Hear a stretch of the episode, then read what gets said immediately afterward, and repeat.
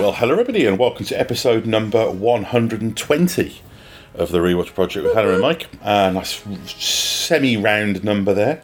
And yes, we'll be covering the 15th episode of season 5 of Marvel's Agents of S.H.I.E.L.D., namely the episode Rise and Shine. But before we do that, let me ask, how are you, Hannah? I'm well. How are you, Michael? I'm good. I am really fucking tired. Um, I'm hoping that the um, the sugar-free cola that I'm drinking will somehow raise my energy levels. But as, as Hannah said, once you get into into the uh, the thick of it, I'll be operating on just adrenaline. and I'll be yawning. Yes, yeah, yeah, exactly. It'll be like when you think there's a burglar in the house in the night and you send me down and then fall back to sleep whilst I lie in bed with adrenaline coursing through my veins, preventing me from sleeping. Hannah, please tell us about the episode we're covering tonight. Sure. Uh, synopsis says Coulson uncovers General Hale's real agenda, and it could be the end of the world if S.H.I.E.L.D. can't help her. And um, who were the creatives behind this episode? It was directed by Jesse Bochco. Ah, yes.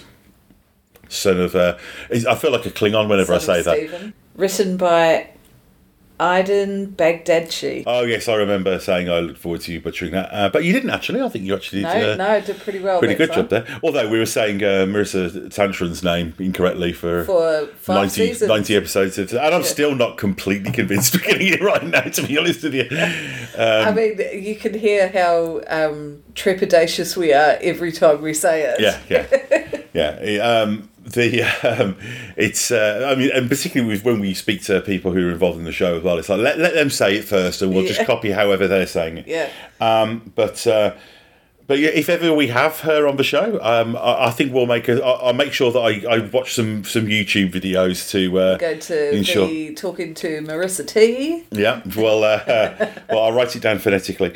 Um, but yes, so we will be covering uh, that tonight. Uh, I don't really remember this run of episodes. I always feel like a lot of, um, I've got no basis for this, but I suspect that we might be in for somewhat of a lull of a few episodes.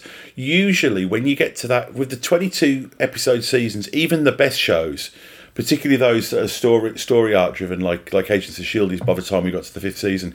Usually between about the fifteenth and eighteenth episode, there's usually a bit of a lull where the the creative team are just fucked. They're just really tired from all of those long days, mm. and they've they've got to save a bit of good stuff for the end. So often shows can flail a little bit around this point. I'll be curious to see if that's the case here. Having said that, when Agents of Shield has done that, it's still really good and really entertaining. So I'm not that concerned. But I suspect that maybe the foot will come slightly off the gas at this point. Um, because that's just often the case with these sort of shows. But hey, I guess we'll find out, won't we? Absolutely. Uh, a couple of quick bits of housekeeping. Uh, just a reminder that we do appreciate feedback, which you can send us at rewatchprojectpodcast at gmail.com or you can interact with us on YouTube. You can leave comments there and we will include those in the shows if they feel befitting to do so with. And also, you can find us on Instagram and Twitter at rewatchproj. That's rewatch P R O J. And also, uh, please check out our friend shows, namely Chinstroker versus Punter, his film, her movie, uh, Film Bastards, Entertainment Landfill, the Iron Sequel, Talk Without Rhythm podcast, uh, and what am I forgetting? Good, the bad, and the, The Good, the Bad, and the Odd. Uh, so check out all of those. And we also do appreciate positive reviews, uh, or at the very least, reviews on Apple Podcasts and Spotify. So, uh, Hannah, any feedback or comments or messages for us this week? Indeed. Okay, let's do it. Okay. So on the last episode, uh, episode one one nine, Shield Vids says.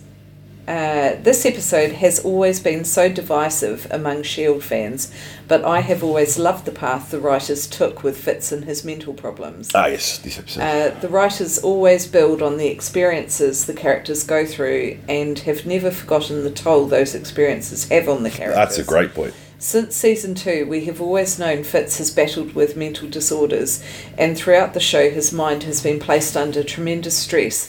But up until now, we always thought he had a handle on it. But um, whatever progress he made was affected by his experience in the framework and having two personalities fighting for control of a bad situation. Yeah, I mean that's going to take a toll in anyone, isn't it? Oh, You know? of course it is. Uh, and the thing is, I mean, a certain amount of it, you have to say, well, it's a TV show. You know, people bounce back from things in TV shows that they wouldn't just bounce back from because that's how TV works. You know, um, and you know, on Shield, we do talk about how it is nice that you know when someone's shot, they're still hobbling around uh, over the next couple of episodes. But it's still, it's still TV show logic. Um, but at the same time, you know, I, I, I don't see why. Um, you know, this being divisive, I don't see why anybody would be critical of it because I think that they've earned the right to have this character have a mental breakdown, and that's certainly not. I mean, a lot of it depends on your views of, of mental health, but I think any reasonable person um, doesn't see um, mental health issues as being a failing. no. You know, um, it's just something that can happen, and I think it's good when characters who are kind of role models um, experience that and normalize that a little bit. You Yeah, know? hundred percent. Um, on the same episode, excuse me, DK two four zero nine nine six says, Oh yes, "Good old of the Miami four oh six six sixes. um, I love the callback from this episode to the end. Sorry, which episode they're talking about? Uh, the same episode. So the the previous. Devil Complex. Okay, yeah. Um, I love the callback from this episode to the end tag of um, uh, season four, episode seventeen. The doctor there threatens to torture Daisy to make her talk, and this exchange follows. Daisy, no, Fitz, you don't want to do this. Doctor, yeah, I do. I guess you don't know me at all. Whereas here in season 5, episode 14, before Fitz goes through with his plan, Daisy again tells him he doesn't want to do what he's about to do, and he agrees, but knows he has to do it anyway. It's things like this that simultaneously show how the Doctor influenced Fitz, but also how different the two of them actually are. Yeah, No, that's a great point. Yeah. Um, and there is a great point in showing um, real fits versus framework fits. Uh, you know, his humanity is, is there. It's Yeah, yeah, and and also you know crediting the audience enough Yeah. to catch that. Uh, I mean, it, it, uh, I didn't. you know, so they gave me too much credit. But I mean, maybe people who you know rewatch these things multiple times. You know, it's there, it's waiting for you, isn't it? Um, on the same episode, Silver Surfer. Silver Surfer says. Greetings, friends of AOS. Hmm. Hope this message finds everyone doing well. I just wanted to say thanks again to Mike and Hannah for creating this wonderful space to dork out on the things we love. It has become a comforting place to visit amongst the chaos of the cosmos. Awesome. It is well, for, it is that too. is the highest, most sincerest, sincerest form of flattery. Hmm. Um, we are here as a oasis in the chaos. Yeah. Well, I mean, we started doing the podcast during the height of COVID uncertainty, didn't we? Yeah, um, as as a kind of oasis for ourselves. For ourselves. Yeah, yeah, yeah. So um, welcome. Yeah, no, absolutely. Come join join the the island of calm. uh, uh, same episode again. Jack Dubs. Those sneaky writers crafting a nightmare dimension story in order to throw us poor viewers off the scent. The best part of the twist that Fitz is merely hallucinating is that it is something we should have seen coming. But we all assumed that the writers had forgotten Fitz's brain injury from the end of season one slash start of season two, but they hadn't. My favourite moment in the episode is the bit where Fitz is transfixed by the scalpel he's holding in his hand. There's something almost Shakespearean about it. And what about the final scene with Simmons and Deke? At first, she's almost put out by the fact that this near stranger is invading her personal space, but he's just a grandson who sees that his grandmother is upset and he wants to comfort her. What a glorious 40 odd minutes of television. Yeah, yeah, that's a great point. And the um, what was sorry, what was the first point about Fitz again? I, I had a point about that, but I've, I've lost it. About the fact that, um, Oh no, that was it. Yeah, yeah. The whole sneaky writers thing. It is true because they're setting you up just to obviously to just assume that the the evil Fitz is a manifestation of this Yeah. other area, um, and that essentially that entire subplot really was just contrived for that reason. Uh, and yeah, that final scene, scene with Deke is really great as well because that's something that, and I think that, that in some ways it's for show showing its its kind of Whedon uh, stable roots in the way that one of the things that Joss Whedon always used to be able to do was go shift from the ridiculous to the sublime back to the ridiculous again. Yeah. You know, have a scene. You know, he did this a lot with scenes uh, with Xander, where you know you'd have a character being buffoony, but then kind of. Um, you know, having real um, insight and emotion, and then going back to sort of ridiculous again and Buffoonery. and buffoonery, and you uh, yeah you see that here. Um, we also have an email. Oh, cool. Hello, Rewatch Project. John from Chicago here again. So, I have caught up. After starting rewatching Agents of S.H.I.E.L.D. after listening to your interview with Gabe, I am now listening to your episodes as they come out. Oh, bloody hell. Which definitely feels weird knowing that I am in the present with you, if that makes any sense. yeah, I get that. Uh, just wanted to let you know that I am all in and that I have listened to you guys a lot whilst working and have now transitioned into that weird feeling like I know you in real life phase. um, keep up the good work and I can't wait to hear what you have next. P.S. Mike, loving the music stuff you were doing on the YouTube channel, and also you guys are great interviewers. Your Gabe and Stan and Mark Singer interviews were insightful, and it felt like you had all known each other for years. Loved Stan's Arnie story and all the stuff about the actors who the actor who played Cassius. Oh God, yeah. Speak soon, John. Oh, thanks, John. That's Thank really you, nice. John. God, he's been barreling through uh, Agents of Shield, then, isn't he? We feel like we know you too, John. So, you know, keep the emails coming, please. Yeah. No, gosh, no. Th- thank you for that. That's that's great stuff. I think um, I am definitely not a skilled interviewer. Um, Mike is excellent with thinking of what to ask people and all that kind of thing. Um, and I think we've also been incredibly lucky to have interviewed, um, well, the interviews I've been a part of, two very uh, generous, friendly, amazing guys. Yeah, I think the thing is, I think as if once you show somebody that you respect them and that you've done a, a modicum of research and that your questions aren't stupid, um, generally they're fine. I've never had a bad experience with somebody, and and it, you know you can do all the right things and have a bad experience. If somebody's having a bad day, Yeah. they're having a bad day, you know, and you got to try and salvage it, uh, and that hasn't happened yet, you know, um, and and you I probably will that- at some point, you know. But I, I think because, uh, you know, there's no monetization around this podcast, they're not doing it for a fee. No. You know, they're doing it for the love of it. So you tend to, I think, in that respect, you tend to attract people who are keen to they wouldn't be doing it. stuff I mean, like i- this. if they were, no, they wouldn't be if, doing it if they didn't if it was a press junket and you were their fifth interview of the day, Yeah. that's one thing. But if they're doing it just because they're like, like, like what Gabriel Luna said, where he's just like, you know, I haven't, I haven't really talked about the show, and it'd be nice. And so we, in the case of Stan. He's Stan, feeling nostalgic. Yeah, I mean, Stan Yeah. was basically saying that you know when you're a TV director, um, you don't really tend to get a lot of feedback. You know, generally people are, are more interested in like the actors and the creators of the show. Um, so I think for him, it was just nice to actually be able to talk to people about his work. You know, um, and, and but I think also other people do it just to give something back to the fan community. Yeah. You know, I think that there is genuinely they. I mean, I'd say nearly every time I've ever interviewed somebody, they've got nothing to sell.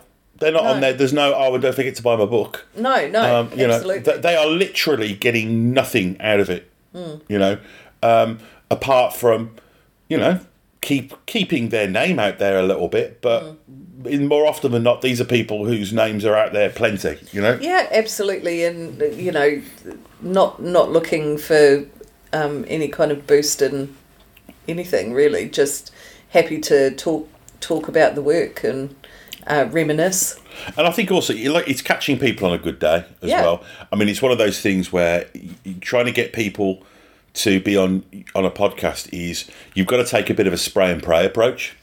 You know, where you just for every ten That people. sounds revolting. Uh, it, it's it's a recruitment term, Um, it's what it, it, what, it, what what spray and pray actually means in in that sense is when you it's like when you apply for like twenty jobs Yeah. Um, in the hope that well maybe I'll get one or two. Yeah. and that's the approach that you got to take with this. And occasionally you'll get somebody on a good day where they'll But they'll come back. that's not to say that we've approached 20 people. No, and the other We, thing as well we is we do have a 100% hit rate so far. it, it's how you pitch the interview as well. Like s- sometimes it can be that you want to talk to somebody about some element of their career that they don't actually talk about that much. You know, like um, you might want to, you know, you. for example, I, um, I really wanted to speak to Claudia Christian from Babylon Five, and I know she doesn't do interviews. Um, but I also knew that she was um, a big alcohol recovery advocate. Um, and I was interested in that. I'd read a book that she'd written about it, about the Sinclair method, which is this kind of this this this um, alcoholism treatment that she was kind of didn't come up with, but helped promote. I love that it's called the Sinclair. um, It's just coincidence, yeah. Yeah. Um, so that was the angle I took. I said I'm a big fan of Babylon Five. I said I'd like to, I'd love to have you on to talk about the show, but I'm also interested in the alcohol advocacy work that you did, and that's what got her. And you know, I, I, I didn't do that cynically, but I knew reading the book when I read the book, I just thought she's clearly passionate about this, and it is interesting. You know, this idea that there's an a, a, a, a treatment for alcoholic alcoholism recovery that encourages encourages you to continue drinking alcohol you know, uh, and it's actually a very increasingly this um, you know respective thing. So I, I, I was genuinely interested to talk to about that, but obviously, you know, and um, and Mira Furlan as well. Like I, I, I just watched a um, I can't remember the name of the film now. It's an Emir Kusturica film. Um, it's a um, a Czechoslovakian film, and she was in that. And when I approached her, I said, I'm a big fan of Babylon 5, but I'd also like to talk about some of the films that you did in Europe before you did Babylon 5. And I'm pretty sure that's what got her the interview.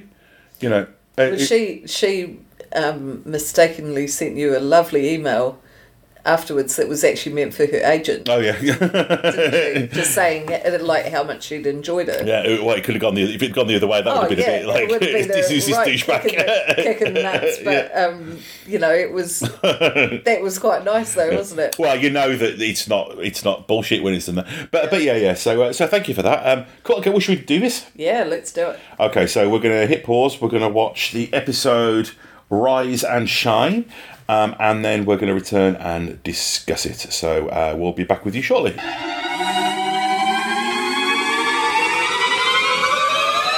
Good afternoon, good morning, good evening, and welcome to Film Bastards, a podcast where three friends, two of them married and two of them podcasting life partners, chat everything from new releases, trailers, news, and an eclectic mix of other film goodies. Oh, and many, many, many tangents. You can find them by searching your podcast provider or check them out on Twitter and Instagram by searching Film Bastards. You never know, you might like it. And if you don't, well, we don't really give a f-? And we're back. So we've just finished watching the 15th episode of season 5 of Marvel's Agents of S.H.I.E.L.D., namely the episode Rise and Shine. So, as we do each and every edition of the Rewatch Projects with Hannah and Mike, what are your thoughts, Hannah? My first thought is that it's a tragic shame that this episode was not called Calamari Matahari. because that's the best phrase I've ever heard. Yes, maybe you should uh, start some kind of petition to retroactively get the. Uh, maybe next week's episode will be called that.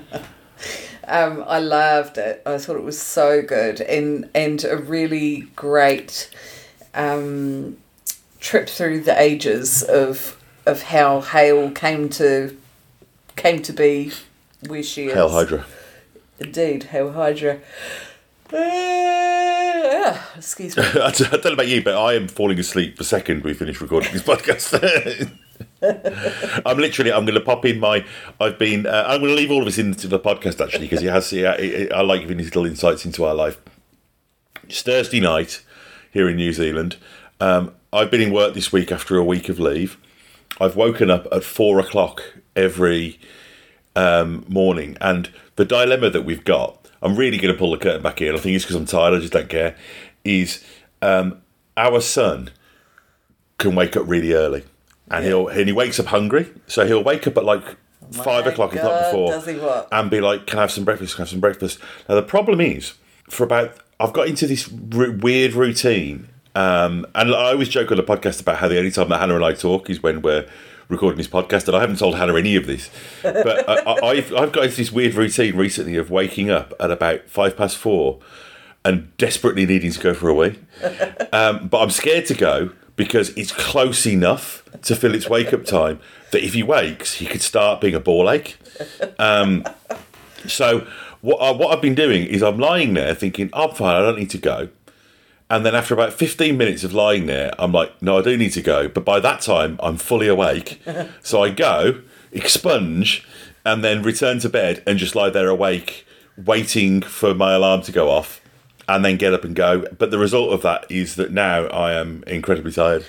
And, So, uh, and the moral of the story is you should just get up and go. And the only reason that Philip is a ball ache for you when he wakes up that early is because he has you wrapped around his finger and you don't say, go back to bed Yeah. like I do. But but also, and the, the the geeky element that I was alluding to is as soon as we finish this, uh, I'm gonna we're gonna go to bed, and I'm going to put on the audiobook of the Lord of the Rings, read by Andy Serkis, which has been my audiobook listening for about the last two weeks, and I've actually been chipping away at it because. Um, it's a huge tangent this, but but the, I've been using the app. Um, oh God, I can't remember what it's called now. What's the app I, that we use to listen to Dropbox? Oh, uh, Cloud Beats. Cloud Beats, and it's got this thing where it'll remember your place on any file that you that you're listening to. So the the Lord of the Rings, I've, I've got the Lord of the Rings and I've got the Hobbit, both uh, and the Silmarillion, all read by Andy Serkis, but they're one file each, so it's like 24 hours long, and there's this little sort of bookmark thing. So literally, as soon as I find myself just starting to nod off, I just tap the bookmark thing and then fall asleep, and then wake up usually with Gollum shouting or something like. Uh, but then the next night I come and I hit the bookmark and I can pick up where I've, I've left off, and I've just got to. They've. I'm seven hours in, and they've just left the Shire. Fucking hell. But it's cool because I've been making loads of connections to um, Rings of Power. Like it, I, I, I didn't realise because Hannah and I, big tangent, but I'm going to continue going on it because it is all geeky stuff. Hannah and I rewatched um, the Fellowship of the Ring yeah, for the first time, great. and it had never occurred to me that um, spoilers for Rings of Power, but that the character in Rings of Power, the the I can't remember the character's name, but Isildur's father, who's the first king, who will become the first king of Gondor after the fall of Numenor, um, which we haven't got to yet on the show. Um, he gets killed at the beginning of Fellowship of the Ring by Sauron, but he had his life saved in the battle by Halbrand. So Sa- Sauron gave him his life back, saved his life, and then takes it. Okay, So all these little sort of geeky connections, listening to the audiobook and watching the film, and but you can't beat just being immersed in a world and having all of this shit kind Yeah. of connecting up. Yeah. Um, but anyway, sorry, a huge tangent there. Um, you enjoyed this episode of Agents of Shield. Oh, yes, I did. I thought it was great. And, you know, your comment about you wondering if these would be quieter episodes, uh, it, I thought it was absolutely fantastic and, and full of story and movement um, and just fantastic performances. I thought old Nick Blood was amazing. Uh, that's because would you like to, uh, Hannah has this thing that Adrian Pasdar and Nick Blood look like each other. I They thought I would just mention this just in case anybody's forgotten and they thought that Hannah Yeah. had lost her mind. Yeah, that no, they do. They're the same person, or at least father and son. At the very least. Yeah, like uh, James Brolin and Christian Bale.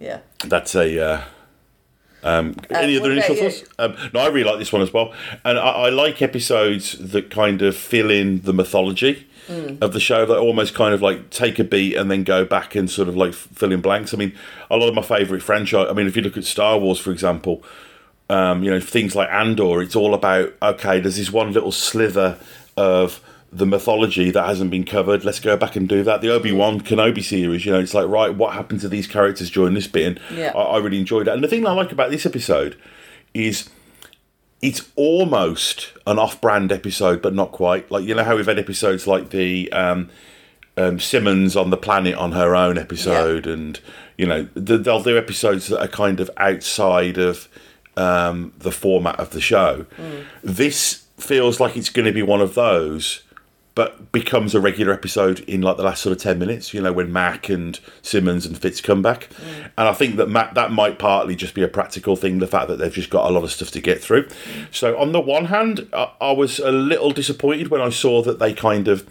somewhat dropped. The, it's a little bit like how do you remember the found footage craze? Yeah. Um, obviously, you know, does Blair Witch Project, but then there was that second wave of it with like Cloverfield and like um, oh, what were the horror films, Paranormal Activity, and all those kind of things. But there were a few f- of them where they'd drop the found footage thing, two thirds, and it just became a regular film. And I always remember being slightly disappointed with that. And a lot, and it's, it's a it's a real film thing. Like the other one, the classic one, is the films that are kind of like a Last Man on Earth sort of thing, like. Yeah. Um, um, I Am Legend and stuff like that. It always feels like they go off a cliff a little bit when other people turn up and that they abandon the purity of the storytelling. But in a weird way, I kind of like that about this episode because it, it, the show's confident enough that it doesn't have to be one thing or the other. You know, No. the fact that they can have an episode that is largely, I mean, really, most of this episode doesn't have any of the regulars in it.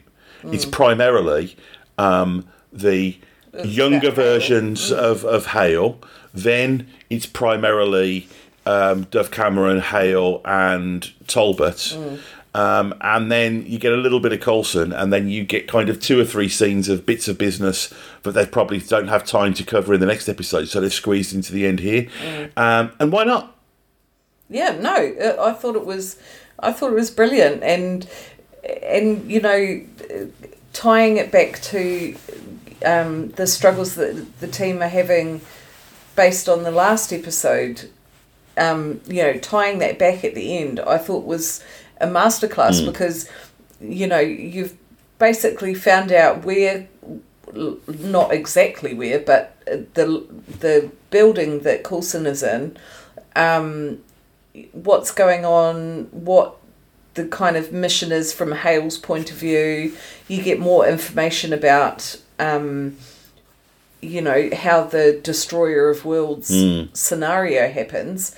And then you go back to seeing how the team is still struggling to connect together. Yeah, and the and the whole idea of the facility is it's kind of like it's generational. It's almost like the SSR building. Yeah. um, that like Yeah, that, that Agent Carter sort of Yeah. Mm. had, but then th th th they continued. But but the, the I mean, and it's good to sort of you know go back and have that context. And some of the ideas I like as well are, are, are very much entrenched in literature and earlier Marvel stuff, like the. Um, the idea of, it, of there being like a Hydra school, almost like a dark Hogwarts. I love It- the fact that the young Sitwell looks exactly like, like you can old one. immediately tell who he's Yeah, meant to be. yeah, you know, 100%. and um, and it's not just the glasses. You know, No, Uh, no. it's the you can you, the actual actor really captures the kind of mannerisms and just looks flat looks like him. Yeah. But I like the idea of the school because that's that's similar to all of the kind of uh, the Black Widow stuff.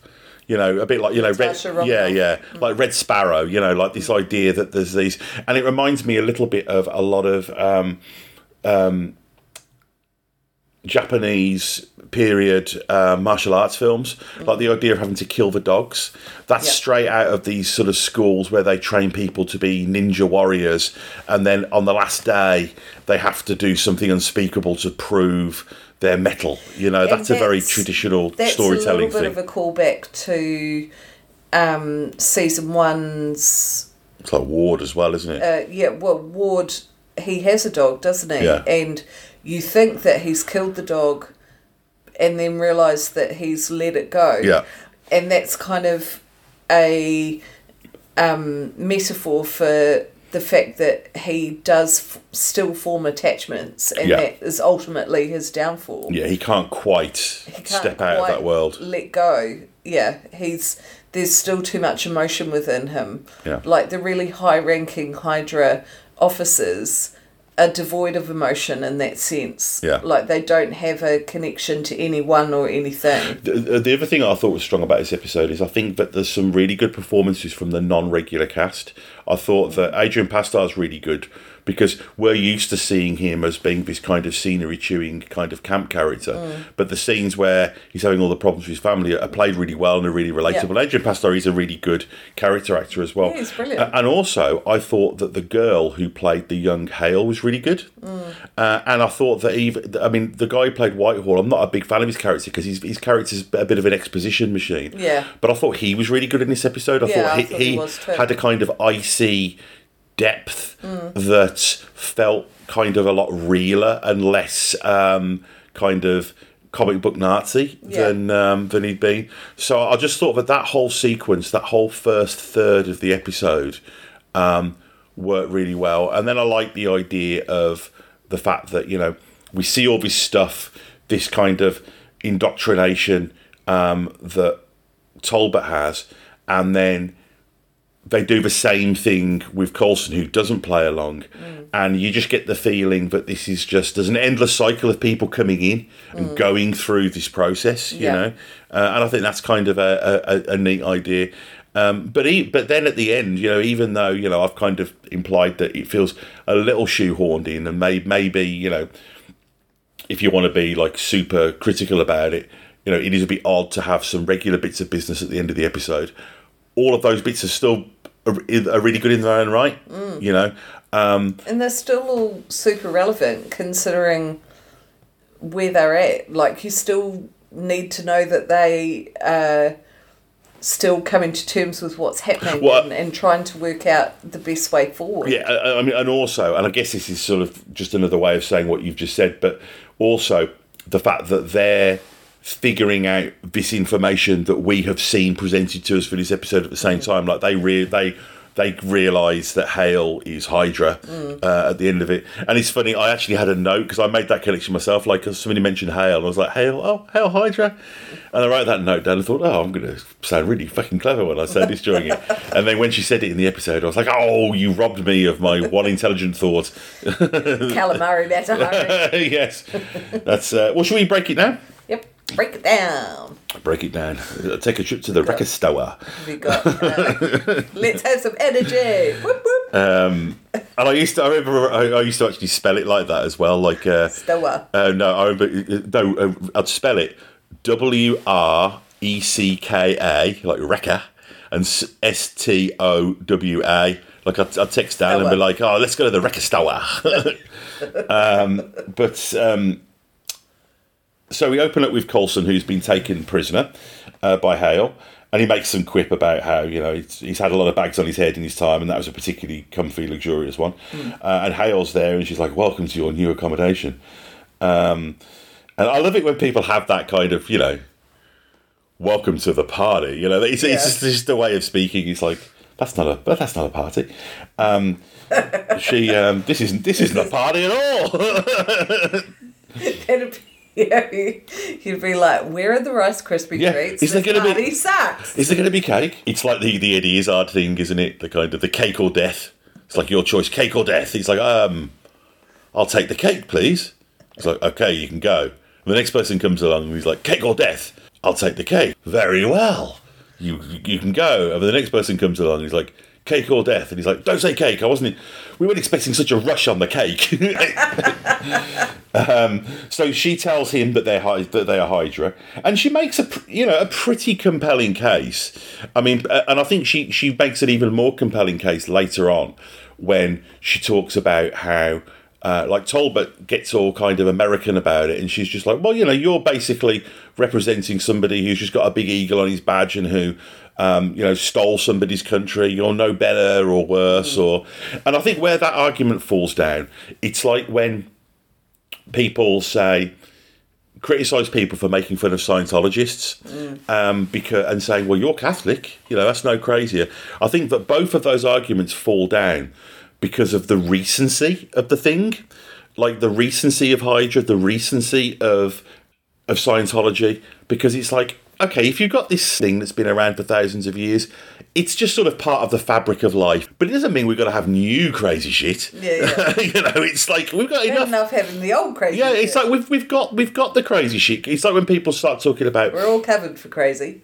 it's like when people start talking about like um, alien abduction and believing that they've been. abdu- It's like, look, I understand the urge to believe that there's the universe is bigger. We've got religion for that. Go and go and play in that sandbox. You know, you don't need to come up with your own. But basically, she talks about they need to unite, and then we go to 28 years ago, and we're in the 80s, and we see a, Hydra school girl. They've even got the red Hydra school badges. Um, we see the young Sitwell, and I've got a note here about how just kind of uncanny it is. Um, and I mean, I, I feel like they could even have just not said his name.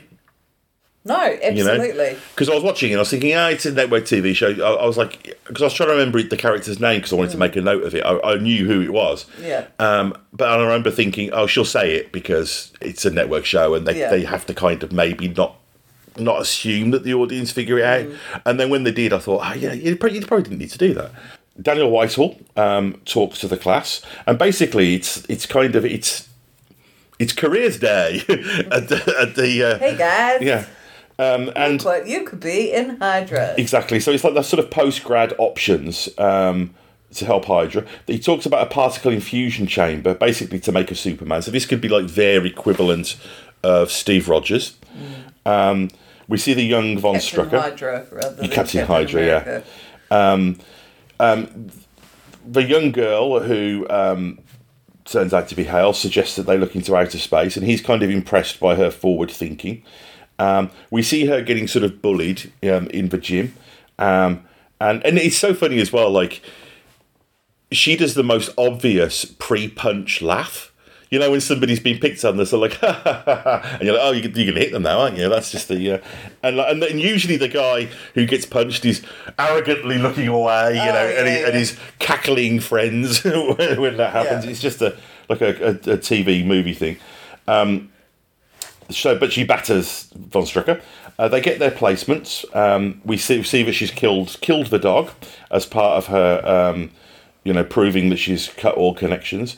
But we what we learn is that they want her to be in, uh, inseminated and birth their new leader, who presumably they think is going to be male Yeah. it's suggested it's implied later on uh, that that's that's why I mean that and um, Whitehall dying um, have combined to mean that Ruby gets sidelined from the being the um, the Hydra Messiah that Hale was obviously hoping she would be Yeah. and had essentially committed her life to to Yeah. creating Yeah, they're not they're not best pleased that Yeah. Ruby is Ruby. that she's she's turned into a um, bloody a, a pop punk listening disappointment uh, instead. I like the way that um, Whitehall says that she always has a choice about whether she complies or not. Mm. But the subtext of that is that the o- the other option is Well, it's unpleasant. cake or death. It's cake or death, isn't it? Very well. um, and then we go to two years ago, and this is something that Agents of Shield does a lot, isn't it? Where it'll go back and then it'll work. It'll go back to like a much earlier destination point, and then kind of chronologically work its way back again. And that's a comic book thing. It's like the episode that went then, now, then. Yeah, where you see like May and Coulson on their first one of their earlier jobs Yeah. together and stuff. Yeah. Yeah, we so two years ago we see Ruby at school uh, with with her dog, listening to some kind of riot girly music, uh, and we we intuit that uh, Ruby is the child that they spoke about, um, and they sort of uh, talk, start talking about her placement. It would have been brilliant if she was listening to "We're Not Gonna Take It." and um, and this is where I've got a note about how this is kind of like a nice mythology filler. I've said many times on the podcast that you know I'm I'm a big I'm a sucker for a um, a rich universe, and um, stuff like this is always and it's something that you can do when you've got 22 episodes. You can just sort of hit the brakes and go back, Yeah. and you know do that, Yeah. Um, and I think that now that they've returned to a longer story arc after the kind of m- extended movies of season four, they've got the time to do that. So it's good that they're using that. and the the writers are of such a great quality that um, you know, it keeps the viewers on board because it's it's still interesting when they do this when Yeah. when they hit those breaks and and do that kind of thing. It, it it's not boring. It's not. You're not chomping at the bit to be like, oh, come on, I want to "Oh, get back to the I main. believe it's uh, one of these episodes. Yeah. Well, it's like you know a really good good TV series when you've got like multiple threads going on, Mm. and you're not like, for example, in was it season two when they were at Rancho Relaxo. Every time they went back to Rancho Relaxo, I was a little bit like, oh yeah, we're back there again, aren't we? um, but there's none of that No. in, in in this one. Um, so we see, they talk about we see um, that Shield has captured Malik. That's where we are in the timeline at this point, um, and that they've made contact with aliens called the Confederacy. Talbot comes in, um, and the officer who's with Hale kill, uh, kills himself. So we realise it's a bit of a fake out, but we realise that that Talbot doesn't have any idea about Hale. Uh, so she kind of she gets away with that. He wasn't after her. Uh, so I've got my notes about Hale Hydra, and I'm like, oh, I must remember to point this out. Um, we see um, Hale kill Ruby's teacher, uh, and basically there's an element of she's going off reservation a Yeah. little bit here. Her attitude is there's a selfish element. She's not just towing the Hydra line. She's kind of like, well, fuck this. I did my bit. Um, I want my daughter to be the super messiah. Um, and I'm going to basically kill anyone. Any, I'm going to, I'm going to kill the patriarchy so Yeah. we can achieve There's this. very much a, a big mistrust of men. yeah, yeah. Um, You know, she's kind of she's put up with them when she's had to, Yeah. uh, but as soon as she can get rid of them, she's Yeah. well on And you can't really blame her considering No, the absolutely. she's had. Yeah. And she talks about how, you know, she was born into this in the same way that Talbot was born into America and with its values and, Hmm. you know, all of that.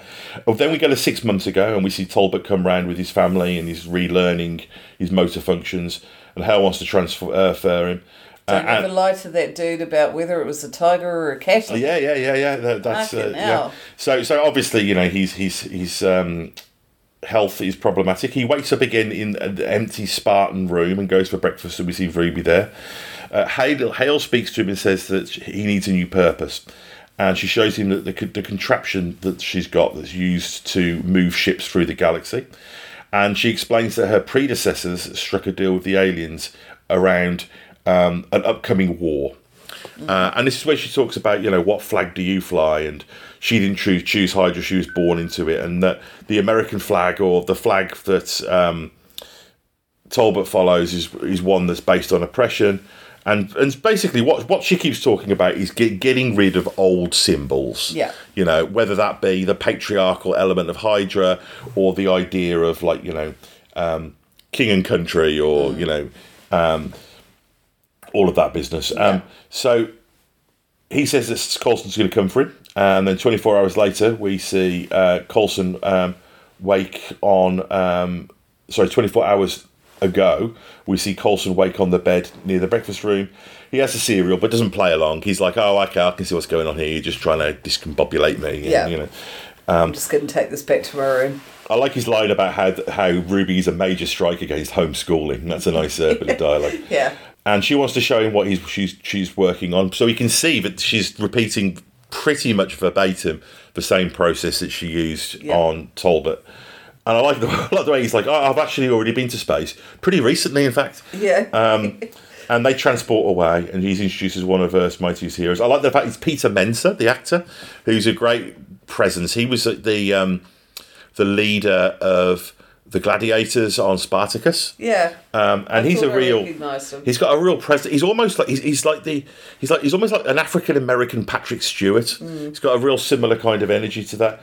Um, so he talks about how their world will soon become a battleground, and he gives them a vision of a giant spaceship, but it says that they need the help. They need the Inhumans basically to help them. And Hale says that she's looking for a Whitehall program to create a powerful human. This is the one that we learnt about in the opening scene, and wants to basically make her daughter super.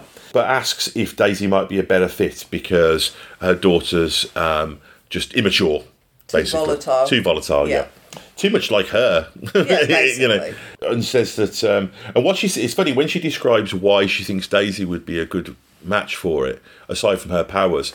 It is reminiscent of Steve Rogers because she said, well, you know, she sacrificed her boyfriend. She did, mm. and it's a little bit like Steve Rogers jumping on the grenade in Captain America: The First Avenger. You know. Mm. The code name of the project is Destroyer of Worlds. Although, to be honest, I think Coulson should have got wise that this was a bad idea earlier because, like, she says that and he's like, that triggers him. Mm. But even before then, it's kind of like, well, hang on, you're talking about Daisy who's meant to destroy the world. You're talking about giving her world destroying powers. You know? Bad idea. Bad idea, yeah. I'll take the cake. And um, so he tells her that the the future, as he understands it. Ruby goes to see him and asks what she did wrong, and he says that it wasn't her, and she guesses that it's Daisy. They bring a beardy and raving Talbot in, and then we cut to now, and this is where we get the final scenes with the the, the regular gang. So we get Daisy and May. Uh, this is where we get the Hail Hydra recognition. And I love that. I mean, I know this is slightly further on, but when Daisy's like super pissed with Fitz, and understandably, um, but he makes a good point that there's been plenty of times that she's done shit. yeah. Um, you know, and there's a bit of TV show logic there as well in the way that like in, in, in TV shows, particularly these long seasons, so much mad shit happens that you can't it's obviously completely unbelievable as being a year in the life of somebody. You just have to accept that it's a TV show. yeah, And so when you watch the X Files and all this mad shit happens to them every week, it's like what? So was that other bit of mad shit? Was that like last week? Do they have something like this happen every week? Mm. Yeah, yeah. You know, and you don't think about that when you're watching a TV show because it's that's the medium. You Mm. know, um, no more than when you listen to the radio. You don't a radio play. You don't think about. Hang on, why are they over explaining everything? It's like, well, because you can't see. It's Yeah. just part of the of, of, of the way it is. Um, but the show has that in its arsenal to say, well, we won't draw attention to the fact that Daisy's gone fucking, you know, AWOL a hundred times. But this is a point when it would be kind of egregious not to. To have a character point that out. And I Yeah. think that's something that Agents of S.H.I.E.L.D. does really well, is it knows when to cash in its chips. And they never forget a detail. No. You know, No, and um, so uh, da, da, da, basically, what they say is, look, we've got a supervillain. So they go to Fitz, and he explains that he has no regrets and uh, he did what had to be done. Um, switch this on and off. Um, we see Mack and Simmons uh, in doing the surgery on Yo-Yo. Uh, Mack defends Fitz, basically explaining because he what he says to um, Simmons is like, look, you weren't there as long as the rest of us were. and she wasn't plugged in in the same way. Yes, exactly. Like she was cognizant when she was there. Yeah. Um, Mack's basically worried that um, she thinks that she can't be killed, and that sets off a little light bulb over uh, Simmons's head about this idea because they've got this theory of time travel that you know you can't change it. You know. So uh, Fitz asks for access to labs and computers, and Daisy's not trusting him and quakes him. Uh, and she says, "Look, we don't turn on each other." And he reminds her that there's been a whole bunch of times, like you say, Yeah. um, that she's done that. Uh, Daisy wants to go and see Robin, and that's good because I'd forgotten it hadn't occurred to me. I've go, yeah, of course she's still alive. Yeah. you know, um, she's still there as a resource. And the post-credit scene uh, or the post-bumper scene is Fitz uh, Simmons goes to him uh, and tells him she knows that they get through it. And she shows him the two tools and mentions that she got it from the from the grandfather. I like how absolutely horrifying. Yeah, he's like, but Deke's the worst. It's a Deke. Uh, and I like the fact that Jemma's just like, no, he's perfect. He's, he's, Yeah. As soon as she, she realizes that his grandson, Yeah. her entire perspective changes to just that unconditional Yeah. sort of, you know. And um, he says, she says it means that we're invincible. So you know, it's nice to have a happy ending. Um, any final thoughts, Hannah, before we wrap things up? Solid agents of shield shielding from that episode. Really enjoyed it. Solid shielding Um, of foot. Just uh, crazy excited to get on and watch the next one. But that will not be happening right this second because you and I have got a date with some sleep. Yes, we have. Um, okay, well, um, do you want to look up the details for the next episode whilst I do the uh, wrap up? Uh, quick reminder that we appreciate feedback. Uh, had a decent amount this week, which well, this episode, which is good. So keep it coming. We've used it all up now, guys. So um, it would be good to get your thoughts on this episode or the show in general or any past episodes. You can do that at rewatchprojectpodcast at gmail.com or do feel free to comment on the YouTube channel where you can also like and subscribe. Uh, and check out our friend shows, reviews on Spotify and on Apple Podcasts. And also, we are on Instagram and Twitter, where in both cases we are at Rewatch Proj. That's Rewatch P R O J. So, what are we talking about, Nick? The next episode is called Inside Voices.